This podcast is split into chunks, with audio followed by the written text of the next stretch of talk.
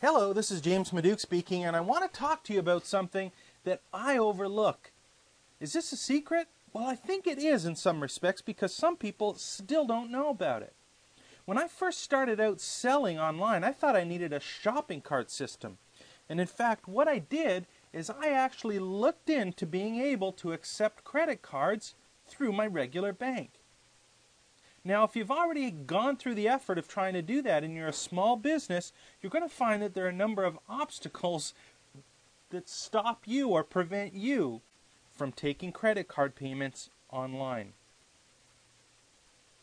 Now, don't get too hung up about it because I'm going to tell you there's an unlimited number, so many different choices that allow you to take credit card payments online from your customers without having something called a merchant account.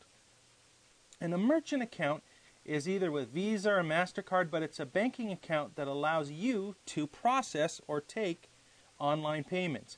Now, most offline businesses already have a merchant account, but to take online payments, there's usually a lot of rules and regulations, and in fact, you often have to pay large sums of money as security deposit to be able to do that pass credit checks, all sorts of different things.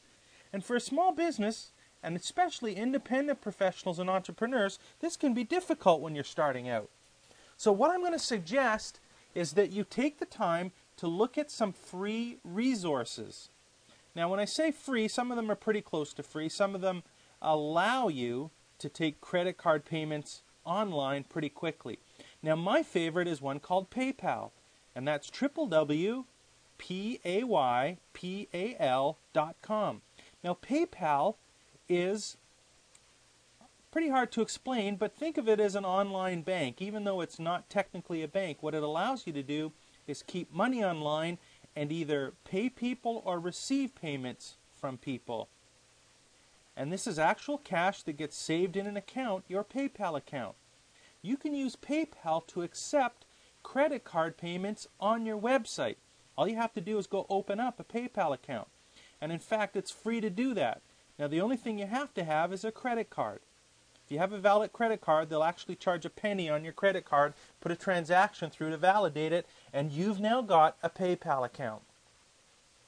Now, we'll get into some other tools. PayPal's one of them. There's some like ClickPay, 2Checkout, One Shopping Cart, QuickPay Pro. There's a ton of different ways that allow you to take online payments and you'll find out which ones you should probably use in 52 Secrets. My mom never told me about internet marketing.